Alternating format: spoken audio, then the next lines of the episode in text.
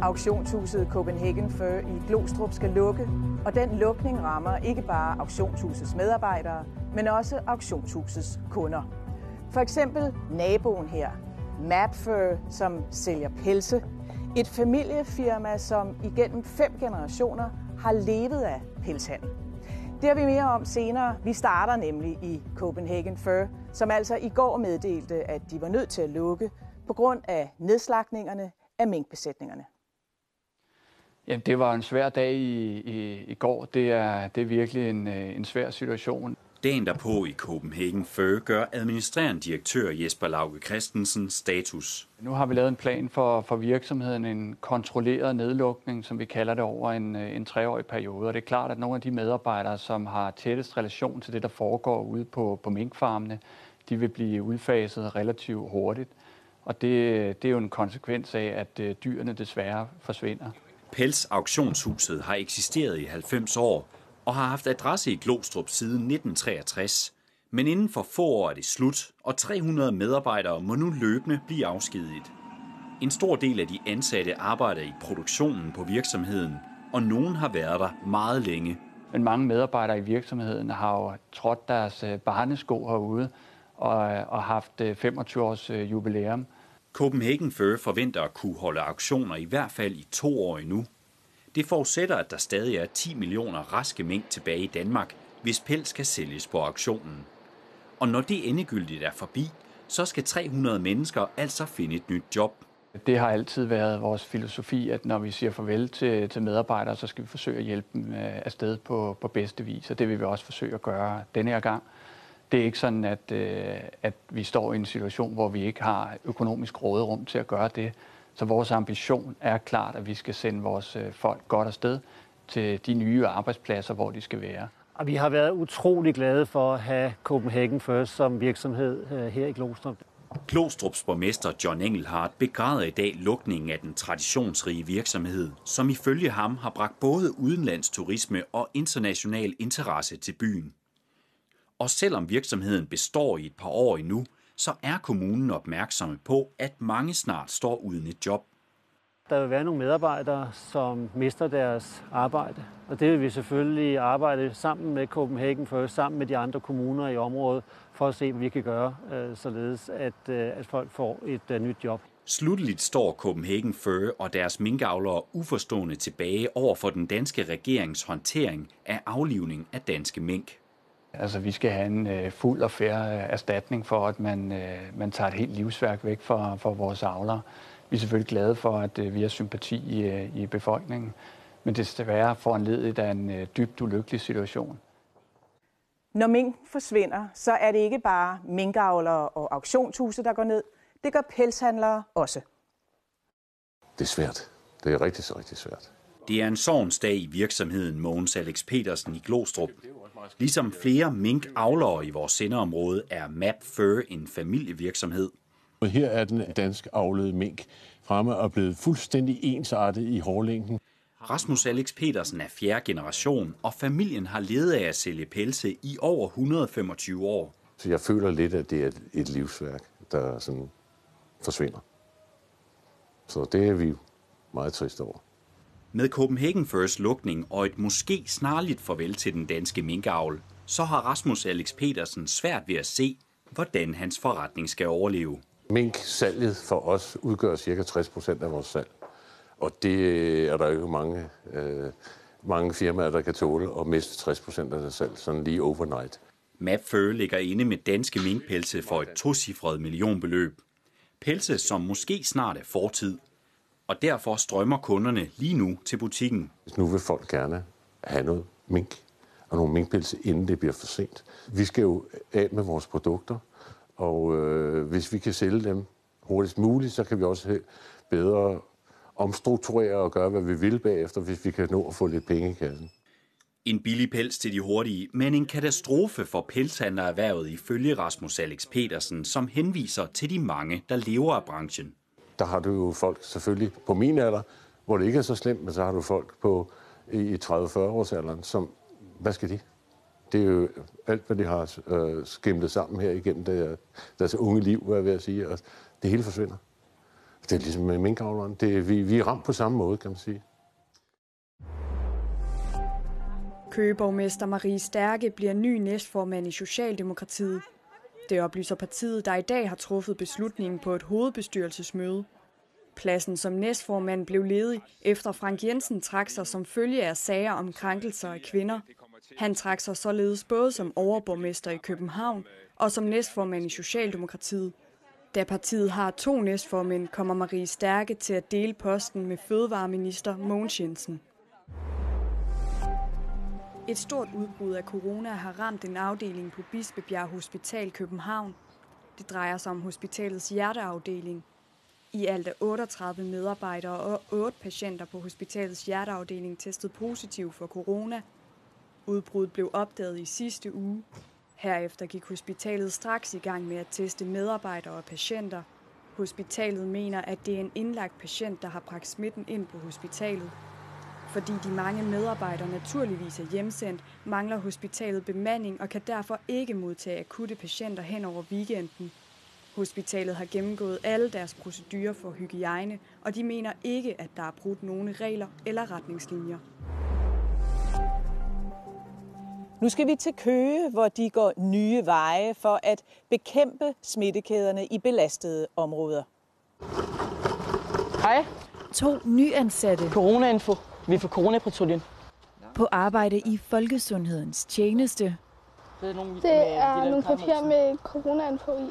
Coronapatruljen triller rundt her i Karlemosen og andre udsatte boligområder i Køge hver eftermiddag. Hej. For at uddele information om, hvordan man mindsker smitte med coronavirus. Øh, nogen kommer for tæt på, så siger vi lige en meters afstand. Det er første job for 13-årige Dina og Ahmed, og de har fået det gennem Jobplaneten. Vi hjælper de unge med at få en rigtig god indførsel til arbejdsmarkedet. De ikke nødvendigvis øh, kan få den opbakning hjemmefra, eller der ikke er den kultur med, at øh, mor og far går på arbejde, og det kan være af forskellige øh, socioøkonomiske årsager. Der er 54 kroner i såkaldt lommepengeløn til de i alt 8 unge, der patruljerer. De unge har fået øh, altså blevet skolet lidt i, at hvordan vasker man hænder, hvordan bruger man sprit, hvordan bruger man mundbind. Øh, og så kan de ligesom gå gå forrest. Og nogle af de her borgere, som vi prøver at nå ud til, det kan være nogen, som der ikke nødvendigvis øh, taler dansk, eller ikke øh, får information via gængse medier. I taler tyrkisk, ikke? Nej, det er ikke tyk. Hvad er det så? Afghanistan. Farsi? Ja. Vi har også farsi. Er det, er det mærkeligt også sådan at skulle spørge, hvad folk de taler? Ja, på en måde, fordi Lidt, men det er også lidt nogen, normalt. nogen tror jo, at det er sådan, ja, nogen tror jo bare, at det er fordi, vi gerne vil vide noget om dem, eller ja, måske er det lidt over grænsen for dem, at vi bare kommer og spørger. Indtil videre er de dog begge glade for den nye arbejdsopgave. Er det ikke træls at skulle på arbejde hver dag efter skole? Nej, for jeg har ikke noget rigtigt at lave. Jeg har kun lidt træning om tirsdagen og torsdagen. Men det er som aftenen. Yes, jeg har ikke rigtig noget imod det, fordi det er sådan, sådan på en måde gør en forskel. Og så er der jo altså også en lønseddel at hente. Og der vil jeg gerne sådan spare op til en ny Playstation. Så vil jeg nok sige sådan, nye sko, fordi at, eller nyt tøj, fordi min, altså, jeg deler rigtig meget af mit tøj og mine sko med mine søskende. I dag åbner et nyt tilbud for voldsudsatte kvinder i København. Det er projekt Q-værk, der med millionstøtte fra Socialministeriet står bag tilbuddet. Målet er, at øh, flere kvinder skal kunne bryde med volden og skal kunne få et sted, hvor man kan opbygge og fastholde et liv uden vold. Tilbuddet er et alternativ til de traditionelle kvindekrisecentre. Vi kan hjælpe kvinder, som, øh, som øh, enten stadig står i volden og som har brug for en håndsrækning. Men vi kan også hjælpe de kvinder, som kan være i risiko for at gentage volden eller falde tilbage til den partner, de har været i i et voldeligt forhold. I dagens anledning var Social- og Indenrigsminister Astrid Krav på besøg for at se stedet. Vi ved jo, at der er øh, for mange kvinder, der lever i voldelige forhold, og at de også tit lever i de voldelige forhold i ganske mange år, før de rækker ud efter hjælpen og bryder fri. Og noget af det handler om, at der er øh, mange, der ikke kan se sig selv rive livet op med rode og tage på krisecenter. Og derfor er det jo så vigtigt, at der er nogle tilbud, hvor man kan få hjælp ambulant, som det hedder, altså hvor man ikke skal flytte på krisecenter, men man kan komme og få hjælpen øh, og, og bryde fri af volden af den vej. I dag har beskæftigelse- og integrationsborgmesteren i København inviteret boligministeren til Tingbjerg for at præsentere et pilotprojekt. Ifølge den såkaldte ghetto-liste er 26 procent af beboerne i Tingbjerg ikke på arbejdsmarkedet. I Tingbjerg skal der de kommende år bygges mange nye boliger, og pilotprojektet har til mål at skabe flere hundrede lærlinge og praktikpladser samt almindelige jobs til de lokale. Vores mål med projektet det er at skabe beskæftigelse og på den måde også skabe noget øh, commitment og noget engagement og noget ejerskab til hele renoveringsprojektet her i Tingbjerg. Jamen, jeg synes, det er fantastisk, at man kan sørge for, at nogle af de unge mennesker, som øh, vokser op her i Tingbjerg, at de også får mulighed for at få et job og måske en læreplads, øh, og dermed selvfølgelig får nogle meget bedre muligheder for os at blive det, de drømmer om. Du kan måske ikke se det, men lige nu er verdens længste skateboardpark ved at blive bygget. Det sker her i Høje-Tostrup, og når banen står færdig, kan man skate sig over en hel kilometer. Det er den verdenskendte danske skater, Rune Glifbjerg, der har været med til at designe banen. Den lange park kommer til at gå fra Høje-Tostrup station og ud til den anden ende af shoppingcentret City 2. Det er, jo, det er jo et meget øh, unikt anlæg, øh, og der kommer ikke til at være et, som, som ligner præcis det her i, i hele verden. Øh, så skateboardmæssigt, så er det helt sikkert noget, som øh, man kan sige, folk øh, ude i verden vil få øjnene op for. Så der kan forhåbentlig komme nogle, noget turisme og nogle folk, som kommer langvejs fra for at komme og skate her. Men selvfølgelig først og fremmest skal det være en bypark for, for alle de boliger, som skal ligge sådan her bagved mig på den her kæmpe matrikel, som, som vi har bagved der. Udover at være verdens længste skateboardpark, så skal de dybe bassiner, som parken kommer til at udgøre, også fungere som et klimatilpasningsanlæg, der skal lede regnvand væk i tilfælde af skybrud. Skateboardparken forventes at stå færdig i sommeren 2021. I vores serie Fra jord til bord kan I møde en række mennesker, som alle sammen arbejder intens på, at vi kan få friske fødevarer. I dag der gælder det Nima. Hun har skabt, hvad der svarer til fiskeriets svar på Tinder.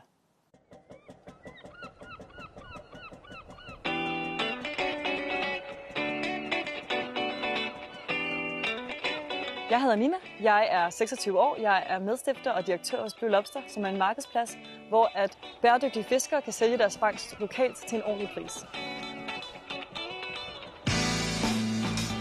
En madrevolution er i gang, drevet af en ung generation, der ikke gider spise noget, der er fragtet på tværs af kloden eller har været 14 dage undervejs. Restauranterne køber dem ret, rask væk jo også til at lave biskab. I Danmark bliver det mere og mere populært at købe fødevarer direkte fra dem, der dyrker. Eller i det her tilfælde fanger. Ja.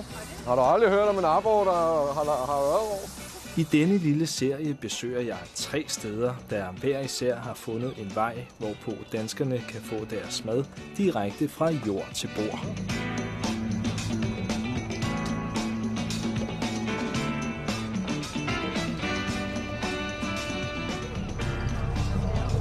Vi skal bare have nogle krabber op. Så vi tage pallevognen, og så tage det kar herned. Jeg hedder Brian Pyd, og jeg er fjerde generation bundgangsfisker her fra Sydhavnen af i København.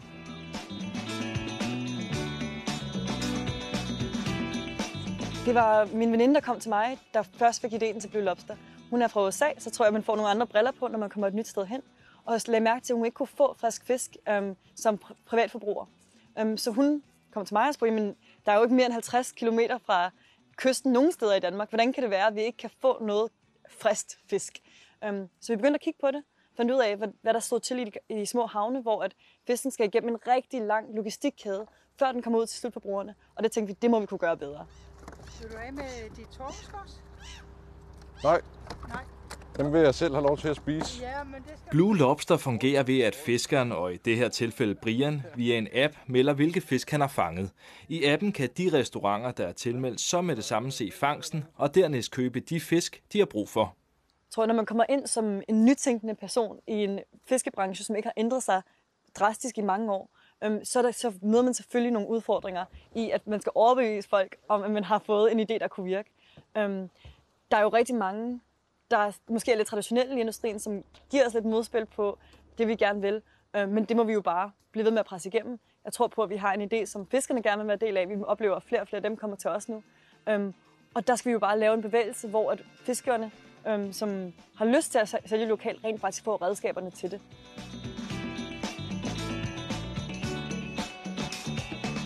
Mette Mølbak er chefredaktør på Politiken med, og hun mener, at Blue Lobster er en måde at vende tilbage til, hvordan fiskeriet fungerede før i tiden. Ja, det der, det var sådan en lille smule... Øh, ja. ja. Jeg ser også øh, hele øh, altså Blue Lobster og tankerne der bag som også sådan en, altså en modreaktion til den måde, øh, vores fiskeri øh, fungerer på i dag, hvor man kan sige, at rigtig meget fisk, altså når du kan købe det nede i supermarkedet eller hos fiskehandleren, så er det jo faktisk gammel fisk, altså noget, der har været undervejs i flere dage, det har ligget på en eller anden øh, fiskeaktion, før det er blevet øh, fragtet hen til butikken. Og i virkeligheden, så kan man sige, det er jo en, Altså, det er jo et alternativ til den, man kan sige, den gængse måde at gøre det på, men det er jo det, der burde være det naturlige at gøre. Altså, fange fisken, sælge det, spise det, ikke? i stedet for, at det ligger i flere dage øh, og undervejs og bliver transporteret og fragtet øh, fra det ene sted til det andet. Hvad? Skal det ikke fileres? Nej. Tak, hvad skal du have? 10, 20, 30, 40. Konceptet ved Blue Lobster, det, det er øh, det er en god idé, det de har med, at de kan køre fisken direkte øh, fra fiskeren og ud til restauranterne. Før i tiden, der lossede vi til Hvide Sande Fiskeauktion, og det er jo fuldstændig åndssvagt, når vi skal køre fiskene hele vejen til Hvide Sande, for halvdelen af det bliver kørt tilbage igen til København til restauranterne. Når det kan køre direkte herfra, og så direkte til restauranterne. Og det er det Blue Lobster, de gør. Vi har valgt at bruge øh, Blue Lobster øh, herinde på Gorilla, fordi at vi gerne vil støtte øh, lokalt. Og øh, vi synes, det er en god ting, at fiskerne får en større andel af det, øh, det arbejde, de ser, ligger i det. Øhm, og oven i købet så er øh, det fisk, vi får, øh, enormt frisk. Øh, det, det ligger meget, meget øh, kortere tid på de her fiskebåde. Det kommer stort set direkte fra når vi får den. Det er, det er enormt fedt at arbejde med som, øh, som kok. Lige nu er vores aftager af fisken restauranter og kantiner og cateringfirmaer rundt omkring i København. Men fremadrettet vil vi også rigtig gerne lave noget til privatforbrugere. Det vigtigste for mig er, at vi begynder at få øjnene op for, hvad der foregår under vandets overflade. At det betyder noget, hvordan vores fisk er fanget, med hvilke redskaber. Er vi i gang med at hive hele havbunden op? Er vi i gang med at overfiske? Hvad er de processer, der er derude? Og så være med til at forklare, hvordan det fungerer. Jeg tror, at de fleste danskere, inklusive mig selv, før jeg startede, har en rigtig svag forståelse for, hvad er bæredygtigt fisk. Og det er vigtigt, at vi passer på vores hav, fordi at det betyder rigtig meget i forhold til, hvor vores klima er på vej hen. Øhm, og den, den forståelse, den skal vi have ind i folks hjerner, øhm, så de kan begynde at lave nogle, nogle gode valg. Jeg tror, de fleste vil gerne træffe det rigtige valg, men har ikke rigtig redskaberne eller viden lige nu til at gøre det.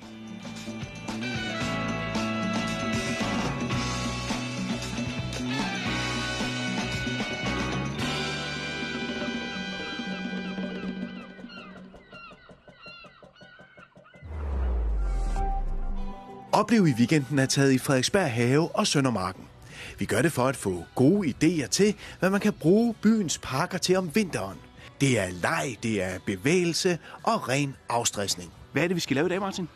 Og I dag så er vi i Frederiksberg Have, og dagens gode nyhed er, at man har fundet ud af, at dyrelivet i byens parker klarer sig bedre, end man havde troet. Så det går faktisk godt for ærerne og småfuglene her i byens natur.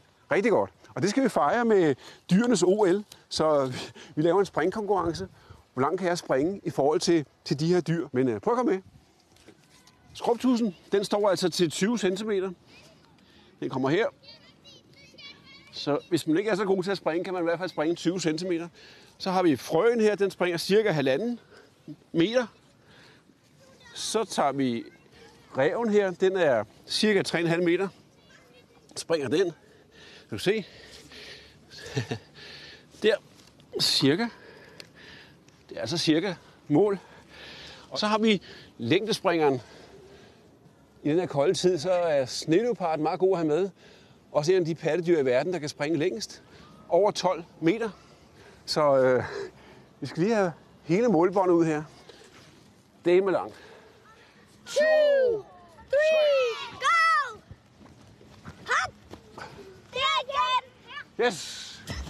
Der var vist overtrådt der, var der ikke? Var der overtrådt? Ej, helt ærligt, det var nogen lang spring. Var der overtrådt? Nå, men det her, det kan man få meget god tid til at gå med at få noget motion og få noget smil på læben. Jeg synes altså ikke, det var overtrådt lige før, det vil jeg altså lige sige. 2,48, det var altså kortere, end jeg havde troet. Det var dog længere end springfrøen, og, altså kortere end rev. Men øh, nu øh, går vi lige to meter væk fra stien til en træstamme, hvor jeg laver en naturbase. Og når du laver sådan en naturbase, så husk, tag affaldet med dig, og lad være at knække nogen grene. Så prøv at komme med. Du kan se her, Ulrik, en gammel træstamme midt inde i parken her. Så har man allerede eventyret, og man øh, tager et par puder med her. Man kan sidde godt på. Og så termokanden og et par kopper. Pulverkakao ned i koppen her. Det, at man har noget varmt med i en kold tid her, det er simpelthen fantastisk. Hvad med dig, Ulrik? Skal du ikke lige have en kop? Men har du lavet kakao til os? Ja, nu skal du bare se. Vær så god. Tak for det. Og den skal røres? Ja, så det Ja. er pulverkakao her med Ja. vand. Kogende vand. Så Hvad vil du foreslå, man tager med, hvis man tager på øh, ja, park safari her? Ja, tak, safari. Det er meget enkelt.